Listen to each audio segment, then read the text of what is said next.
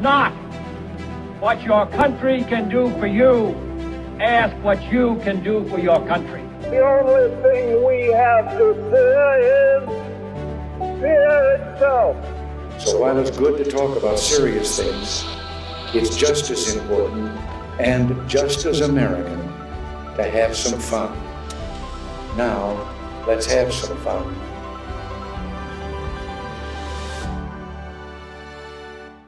Welcome back to another episode of Leaning Middle. I'm Eric. And I'm Brian. And today we're going to be taking a look at the future of the Republican Party, what it looks like now that Trump has left the White House. There's a lot of debate which direction it'll take to try to regroup around establishment figures like Romney and McConnell, or fracture into two separate entities, one favoring more of the Trumpist approach and the others favoring more of the traditional conservative approach. There's a lot to discuss here, and I think a lot of people are really worried about this development. What do you think, Brian?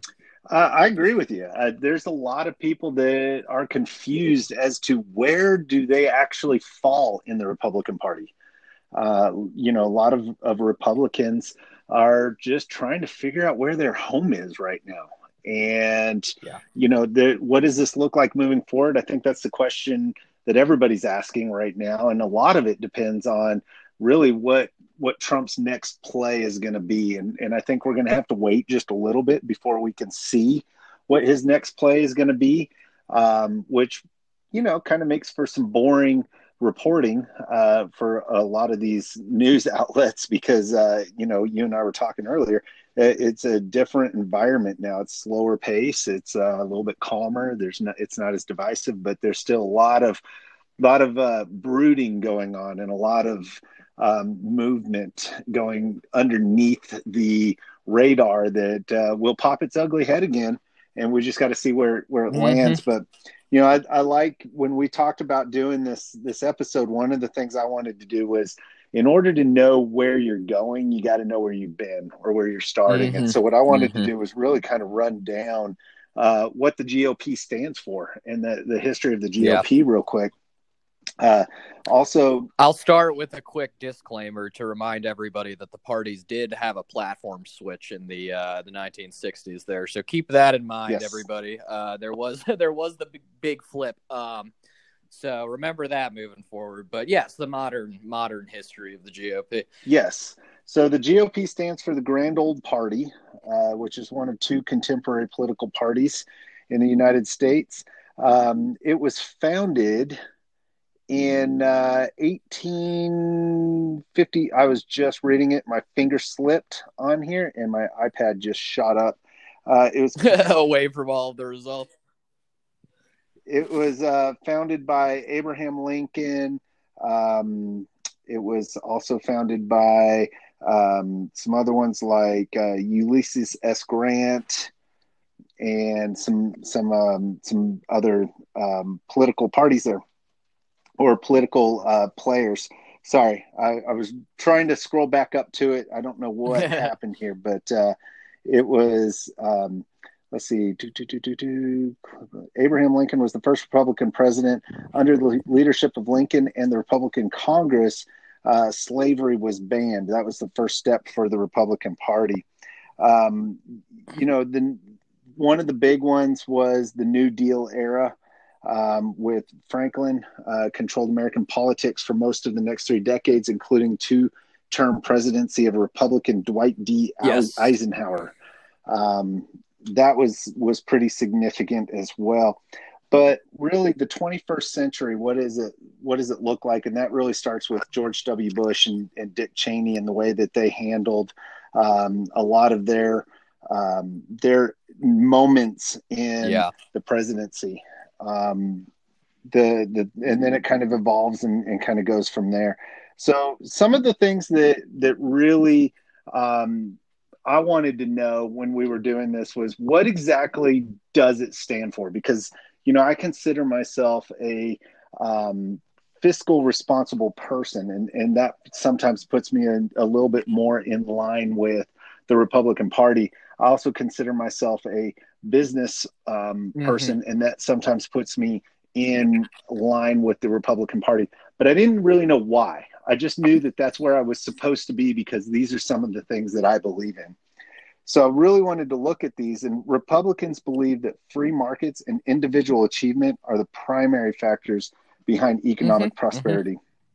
Mm-hmm. They they want more fiscal conservatism, and they want um, they want the freedom to be able to do whatever we want to do in business, and let let the free markets drive the yeah. economy.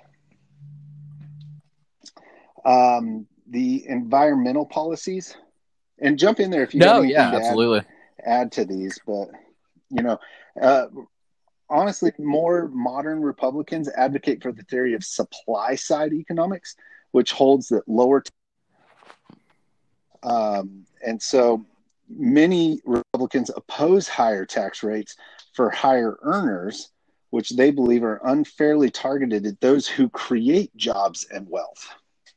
That I did not know. Yes, that was. They are the big believers in trickle down economics, specifically too. Is that idea that you know don't tax the higher wealthy class because that wealth will trickle trickle down to the lower class. Yeah, uh, they believe that private spending is more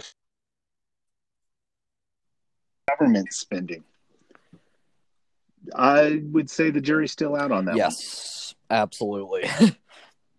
so. Um, then let's see. Then we move into um, oh, most Republicans oppose the increase of the minimum wage, believing that such increases hurt businesses by forcing them to cut and outsource jobs while passing on costs to consumers. Mm-hmm.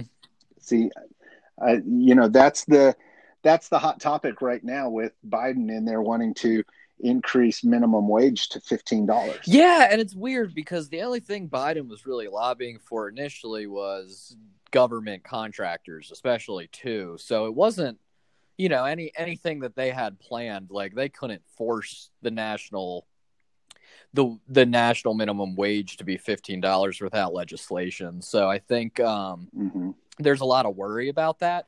But considering the power broking power brokering agreements not even settled in Congress and they haven't even seated the latest session, I I, I think there's going to be a lot of debate. I think having a national mandated $15 minimum wage is a long shot um, across the board. But what Biden has done is taken that executive order and mandated it that any government employees have meet that minimum wage standard.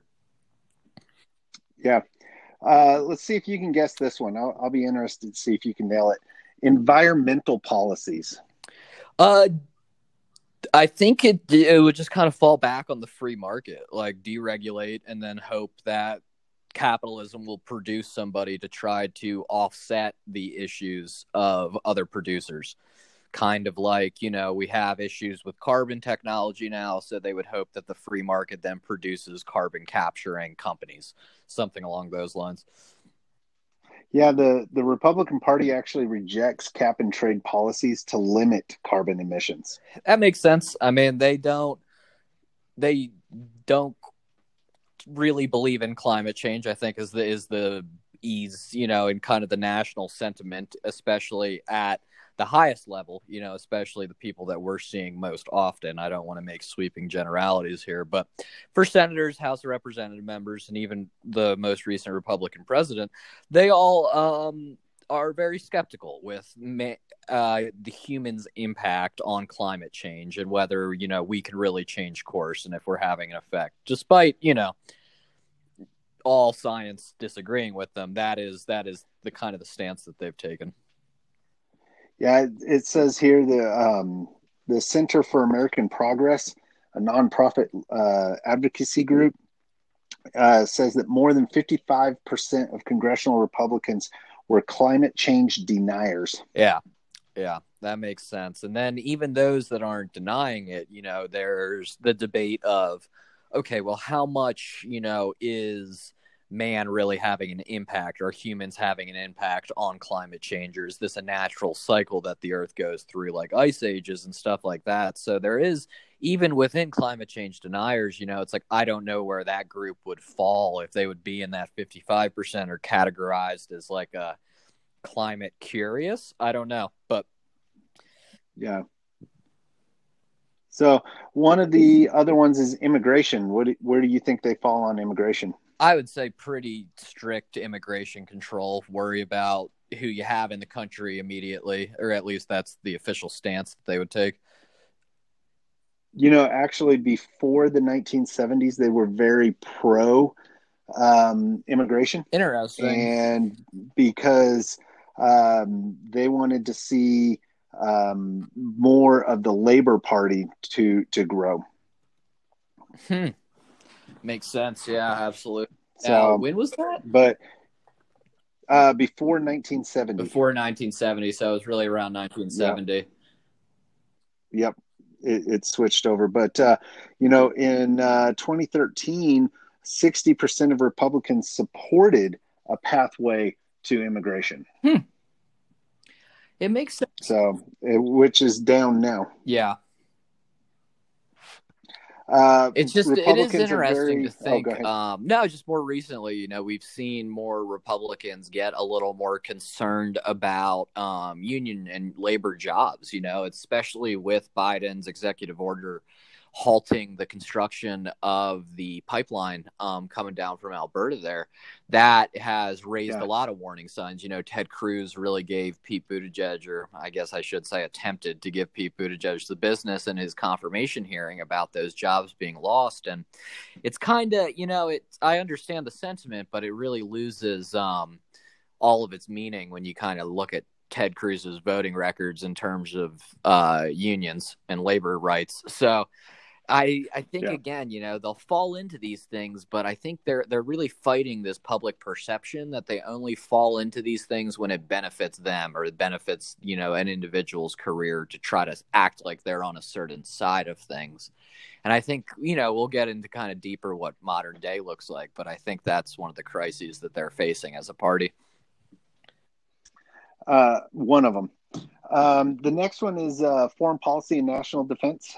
Um, Republicans uh, frequently advocated for restricting foreign aid as a means of asserting national security and immigration interests of the United States.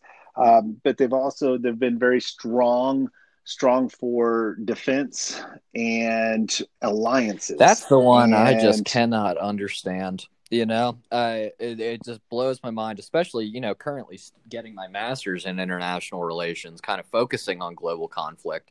There is a really, it just kind of boggles my mind that the idea of not wanting to give foreign aid um, to other countries. You know, I think the most famous example that's fresh in everybody's memory is Trump saying, you know, we want to retract from the World Health Organization. Like we don't, we don't need to be in these agreements that benefit people that aren't our direct allies. And you know what I have to say to that is just when you know when we when we work on enhancing countries that are still developing infrastructure you know um it helps benefit everybody. It's like where do a lot of these um you know unknown diseases come from? Usually rural communities or countries that lack healthcare infrastructure you know maybe like central africa we're seeing the ebola come out of uh the ebola outbreak come out of the democratic Republic of the Congo. So it's, you know, when we have that money and we're giving it to foreign aid, we're actually protecting ourselves in the long term. And that's something I never really understood with the Republican platform is why would we want to build up our military but then leave ourselves defenseless to, you know, not direct violent threats. It is uh that's Yeah. yeah, that's always a problem that I've had personally. So Well, and, and it's interesting. I mean, it's it's the old the old situation where the the rich guy comes in and has so much money and is throwing it around. You don't really want to. You don't like the guy, but you don't really want to do anything to make him mad because you don't want to bite the hand that's feeding you Yeah. either. And that's really with some of these smaller countries. They might we might not be in an alliance with them, but they're not going to do anything against us either because they don't want to risk the aid. The the aid that the United States provides is a form of alliance. It is a form of treaties. It is a form of managing hostile areas without policy. No, and you, you hit the nail on the head, and it, it's funny because when the uh, the omnibus bill for funding the government as well as the second stimulus package that resulted in the six hundred dollar direct payments, when that was being discussed, I, I think like a hot point that a lot of people pulled out of that bill and turned into a meme was the fact that we were sending Pakistan ten million dollars for gender studies. And you know, on the nose, I get it. You know, with with America struggling and with the amount of uh, economic despair, you know, majority of the country's in right now. Yeah, that looks really, really terrible on the nose to be saying we're going to give $10 million for gender studies. But then the flip side of that coin is are we okay with how predominantly Muslim countries treat their women? You know, are we okay with that? Is that what we want to set as a precedent moving forward? Or do we want to fund these nations with programs that help equality and help women have, um, you know, better access to everything from healthcare to education in these underdeveloped nations? So it is, there's always a catch 22. You know, arguments can be made both ways. Whereas, yes, you know, it might seem super crazy and maybe even a little leftist to fund something like gender studies you know, it's worth remembering that gender studies in Pakistan are probably, you know, 80, if not 100 years behind um, where the United States is, even though they've elected a woman president before we did. She did get yeah, assassinated, no, though, absolutely. for full transparency. So it's not like it worked out. But no. Um, okay, so moving on, because I know there's yeah, quite yeah. a bit that, that you wanted to get to as well. Um, civil rights um, it was Republicans are generally against affirmative action for women and minorities, often describing it as a quota system. Um, and Republicans support race neutral admissions policies to universities, but support taking into action socio-economic status of students. Yeah. Um, I've, I've always kind of been on the fence with that one personally. I mean, I I think it's positive. I, then again, you know, I I've been fortunate enough to be able to get um, admission to a lot of the universities that I wanted to pursue education at. So it's I'm probably not the best focal point to ask from personal experience, but you know, I think uh, in my mind, affirmative action is is fine. You know, it's helping make things more equitable. But at the flip side, I can absolutely understand. You know, if you're somebody who worked your entire life and um, you know invested in yourself and your extracurriculars and your grades and then you find out you're not admitted to your dream college just because you're white that you know that's hard. That then again you know all you can really do is guess because at the same time um exactly. Disclose. They're not disclosing to anybody that's saying like, oh, you know, we had to let in the affirmative action quote, and that's why you didn't get accepted. So, you know, that's the other flip side of it is where are these resentments really coming from? Yeah. Um, social policies. The uh, Republican Party is generally associated with uh, associated with social conservative policies and traditional values such as opposition to the same-sex marriage, abortion, and marijuana. And most conservative Republicans also oppose gun control, affirmative action, and illegal immigration. So there's kind of the core of it right there for you. Yeah. It's interesting. I mean, it's so, about um, about what I expected across the board there. Um, but it's interesting yep. now because we've seen a shift from some of those policies, and we've also seen doubling down on others. So, um, modern day. Well, and, and well, and and that's the key is you know with this new wave of of Republicans coming in and and more and more just social normality. Is their stance on same-sex marriage going to change? And is there, you know, more and more states are um, voting to allow marijuana to be legalized?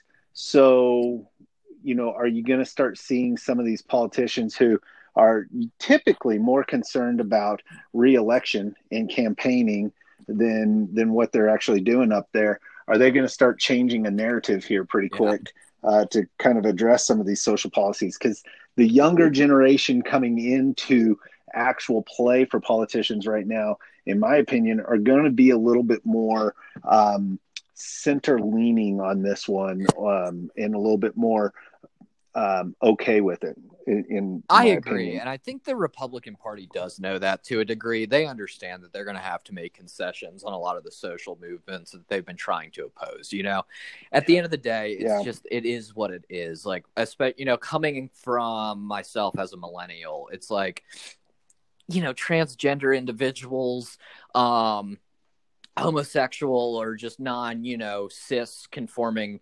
individuals like that is it, i just could not care less.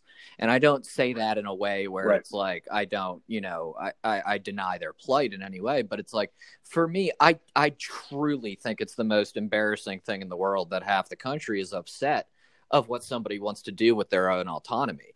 And it all that's where i get worked up too because when you're looking at a lot of these social issues the only real defense somebody has for being against them falls back into some kind of religious where you know a religious belief of some kind where you know you're born a man or you're born a woman xyz and not only is that biologically incorrect it's just a clear violation of church and state not in the constitutional way but in the way that you know you really shouldn't let your religious influences dictate social causes because we're a nation with freedom of religion. You know, anybody can believe in anything. And just because your God happens to believe that there's only two biological sexes, it, you know, it doesn't dispute the fact that scientifically there's more. And then also there's more study being done on it as well. So I think overall the Republicans know that this, that's a losing battle. They're trying their best to kind of shore up where they can because they're really their base is very much tied to evangelical Christianity movement in America. And if they don't respect that base and champion the beliefs of that base, it's going to fall out. You know, I don't know necessarily where they would go. I think it would be like a lot of more progressive liberals these days just voting for Biden because it's the best chance that they had. I think that would would probably happen in the GOP too if they turned away from some more evangelical beliefs. But at the end of the day, it's like that is what di- is dictating a lot of this platform. And they know that society is just naturally going to progress by it. You know, civil rights, equality. It's, you know, it's very easy to just look back only 60 years ago. You know, that's when the first black child went to a white school.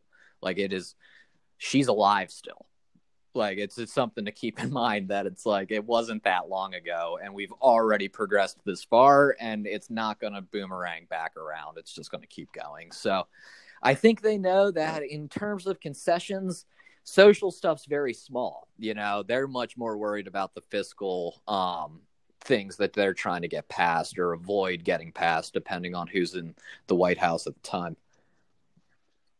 Yeah, it, it's really funny. They really try to skim past the social side of everything and put the focus on taxes and immigration and gun control and and some of those those topics. So you can really tell what they want to talk about versus what they really don't want to get into the the argument on. Um, the next one, real quick, is uh, civil rights. Uh, they generally, or Yep, no, I already said that one. Sorry, gun gun ownership. Republicans generally support gun ownership rights and oppose laws regulating guns. Party members and Republican leaning independents are twice more twice more likely to own a gun than a Democrat or Democratic leaning And you know what's a fun fact is they're Um, also therefore twice as likely to kill themselves or their family with a gun by just owning one. Sorry, I'm a li- I'm a liberal. Yeah, I gotta just speak up sometimes. but um, no, jokes aside, I am um, I'm a big supporter of the Second Amendment.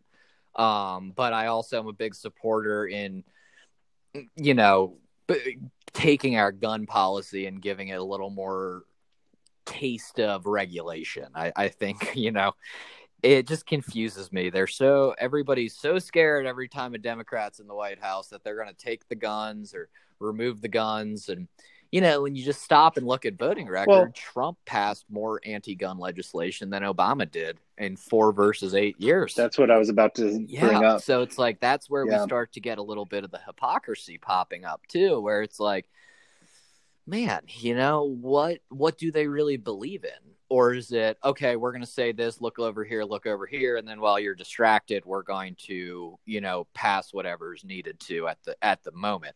And I was totally in favor of what Yeah. Trump signed away. I think things like bump stocks are just unnecessary. You know, if a gun isn't deadly enough for you, then I, you know, you probably want to look into Why you need a deadlier better gun. Yeah. Yeah. Um, drugs. Republicans historically supported the war on drugs as well as opposing the legalization and decriminalization of drugs, including marijuana. Um, we we kind of discussed that one. Okay, LGBT. Yeah, we don't need to go down that because that connects to the prison industrial pipeline. But um, that's a whole episode on its own. Maybe a Patreon one in the future. yeah. Um, Republicans have historically been opposed to same sex marriage while being divided on civil unions and domestic partnerships, with the issue being one that many believed helped George W. Bush win re election in 2004. So, this is one that really kind of ties back into the social um, aspect of it as well. But in in my opinion, you know, what you tend to see happen more often is more of the it's very much it's much more fiscal actually because they're not about they don't care about the civil unions, but they really care as soon as tax breaks get involved. Because yes, that's the difference between your civil unions and your marriages is if they're not going to allow marriages of same-sex couples they can't reap the tax benefits of it right. or the other protections like adoptions and things along those lines So, but a lot of what what you see here, well, and and I'm going to save some of this because I want to do a whole episode on this this particular subject right here. But a lot of what you see here is this is where the evangelical Christian side of the Republican Party really comes out, and Mhm. the Republican Party has done things such as, um, you know, being opposed to the inclusion of gay people in the military and being opposed to adding sexual orientation to the list of protected classes. Um, and Biden just repealed one of these, right? Yes, and I wanted to kind of talk on that whole transgender military ban. Is it's not as groundbreaking as it really seems. Um, you know, a lot of the Trump policies around that were actually put into place to basically assure that if somebody who was um, identifying as transgender joined the military, they couldn't make the military pay for their reassignment surgery down the road that was kind of the protections put into place by Mattis, but then it ended up being more of a blanket ban. And it is also important to say that these extended into the Obama era as well. You know, these were not new Trump policies, and that's what I think a lot of the major papers are reporting wrong today. Is what Biden did was great. You know, he kind of de-escalated and said anybody, you know, who is um basically uh, identifies as anything is able to serve in the military and I think that's important. And I'm very interested to see how the new uh, defense secretary uh, handles that moving forward to see what costs can be protected from those who are transitioning or planning on transitioning, and if the military will fund that. You know, I don't know enough about cost, prices, what that process is like to really comment on it, but it was um, it was definitely a, a, pretty grim day to show that you know a lot of news outlets are definitely anti-Trump leaning, as I think we saw a big um, display of that today with this whole transgender executive order from Biden. Yeah. So that's that's pretty much who we're we're looking at here. Uh, big defense, big business, stay out of our lives, smaller government social we're going to try to gloss over as much as we can. Immigration we're not the biggest fans on on immigration and uh, don't mess with our guns. Yes. Or Okay. you know that's how you can kind of sum it up but then that's where we get into the weird that's where we got this episode. Exactly where you start to hit the point of okay so if they're about staying out of our lives let me do what i want then how does the ban on abortion and the um, kind of basically almost fetish with women's health care pop up in the republican party? Because it kind of in my mind that goes against you know small government. It's like you're actively making the government involved in probably the most intimate process a woman could go through but that's not too big you know that's not overreach and that's what starts to confuse me is where the sway of the evangelical Christian in the platform actually then gets in and changes core beliefs of the party value in some instances.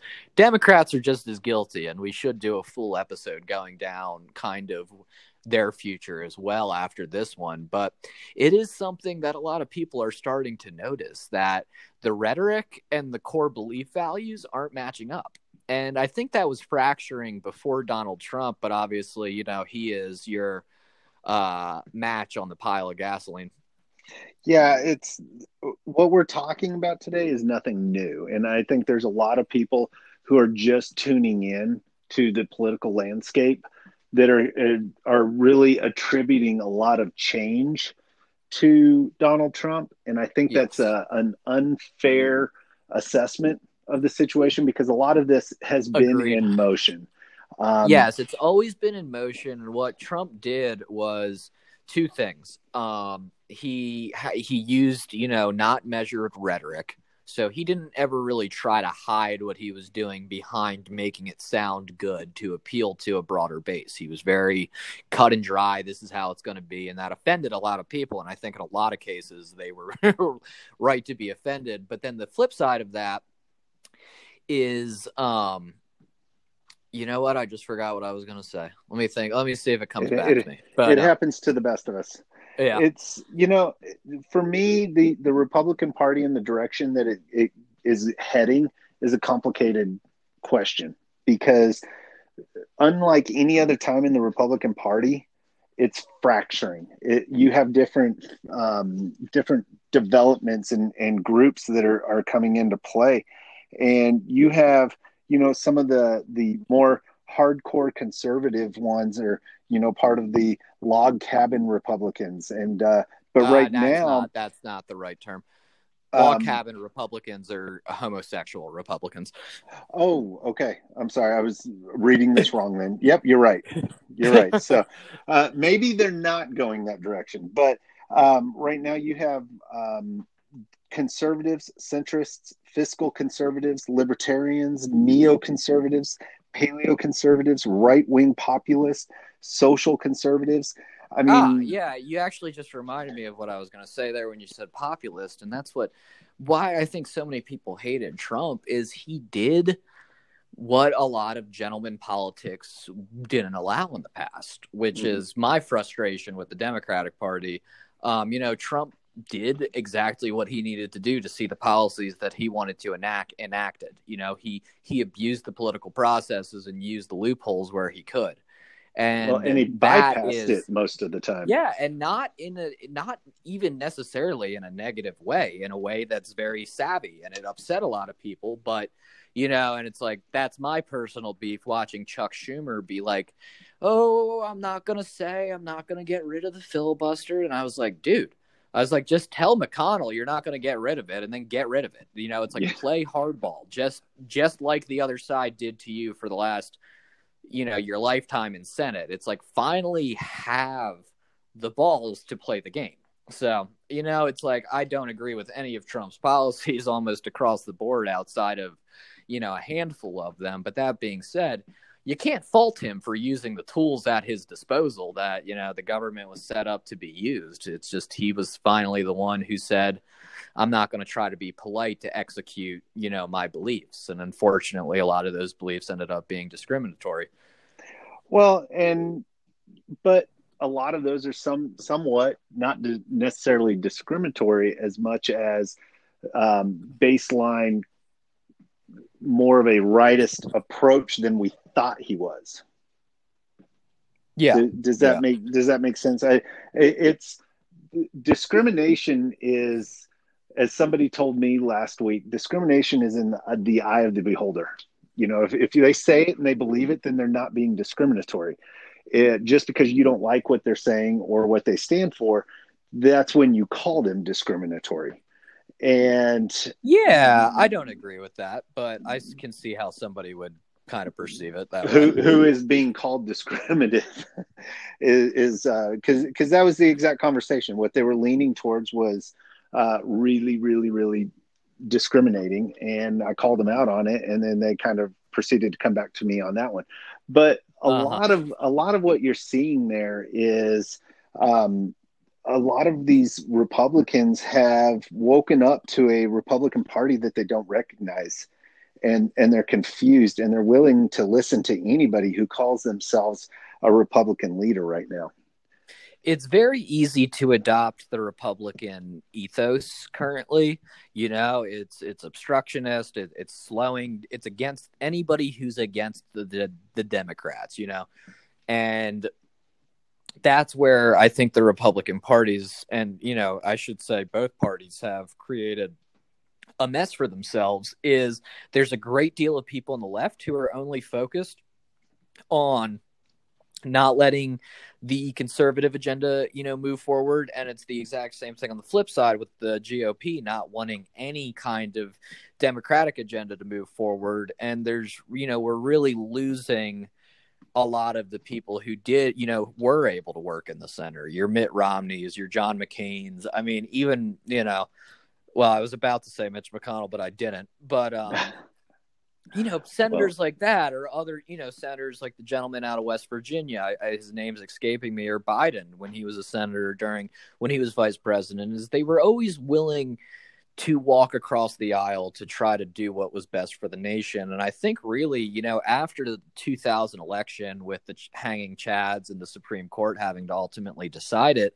that's when we really start started to see some militant partisanship and I think we're at a we're at a head now where man, you know, we have more people focused on defeating the other side rather than recognizing the other side being healthy is is just as important for our democracy as, you know, passing the agenda of whatever side you're on. Uh, you know, and you bring up some really good points and and you know, I I agree with you in in 99% of what what you said my what what I keep going back to, and, and I keep asking myself this is where, and I think this is what a lot of people are are asking themselves is where do I fall? Because what I believed a, a short time ago doesn't seem to even be there anymore.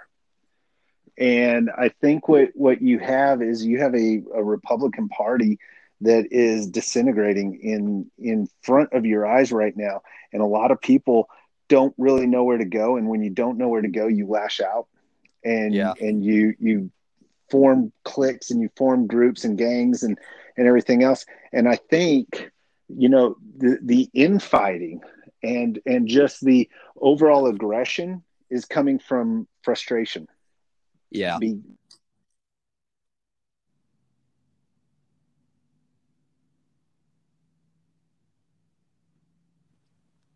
a group of people who have not been um, listened to in a long, long time. They have a voice and they don't want to give that voice up.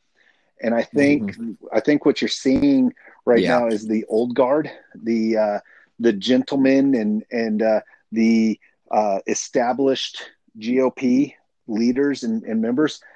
They're grappling with the fact that they're losing control of the GOP, and I think that is really where you are right now is there's nobody that's really controlling the GOP because I remember one interview where um, Trump said he's not really a Republican, but it's the party he most aligns with, and that there that he thought he could win the presidency through that platform. Yeah, no, I can absolutely see it. And what we have now is the power struggle where we have McConnell, Romney, and um, Ben Sasse out in Nebraska, for example, all trying to kind of saying like, "Hey, like let's regroup and like figure out what the next move is."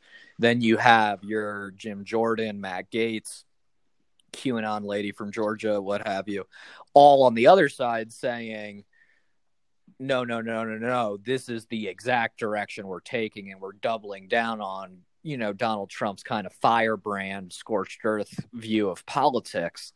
And it's it's odd you know because you're seeing a confliction to where all of a sudden values are they still kind of align in a weird way but they're more arguing about how to go about the execution of well, those ideas or those agendas No, well, I was just going to say you're you're Yeah, right, but I think that one of the points that we have to pay attention to there is why are these guys jumping on the the scorch the earth kind of bandwagon of, of Trump? And I I think it's something that is a little bit more um, surface value versus um, deep down core value, which is for the first time in a long time, the Republicans are seeing passion from their constituents.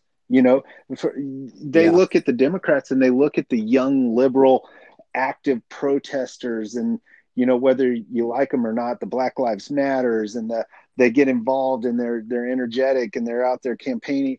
Like there's this young energetic democratic movement for this long period of time. And all of a sudden the republicans have this life that's been breathed into to them. And some of these guys are looking at it going I, we need to keep this passion going. We need to keep this fire going. We need to you know It's true, but I think where you're having, you know, where the public is starting to hit a crossroads, especially now after the inauguration, is the way they were keeping that fire alive was just outright lying to their base, you know, telling them that there was election fraud, telling them that there was things that they knew that weren't being released to the public. And that's how they were able to sustain that momentum after Donald Trump lost in November up until the insurrection at the Capitol was just you know this new brand of trumpism like they really established themselves as hey we're willing to tell our base whatever we Yeah. need to as long as it keeps them active even if it is you know completely lying and then to the point where you even have people like romney who is a republican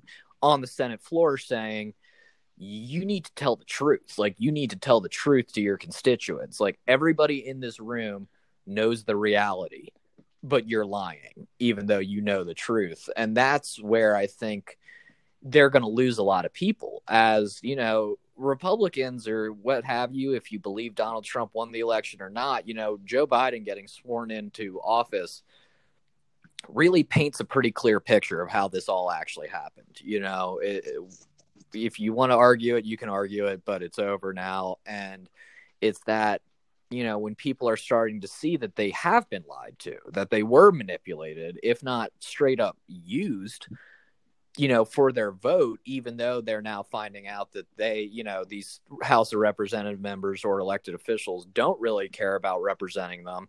They just want to do whatever's going to make them most popular.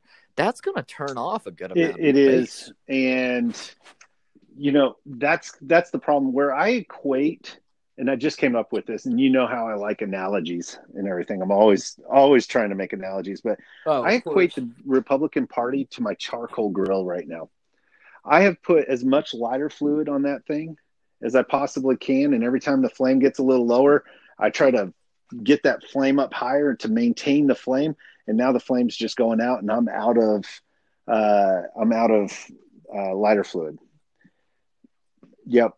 And and Yeah, i think that's it. where where you are. Trump is Mhm. he's been silenced on the social media whether you like it or not he he has been.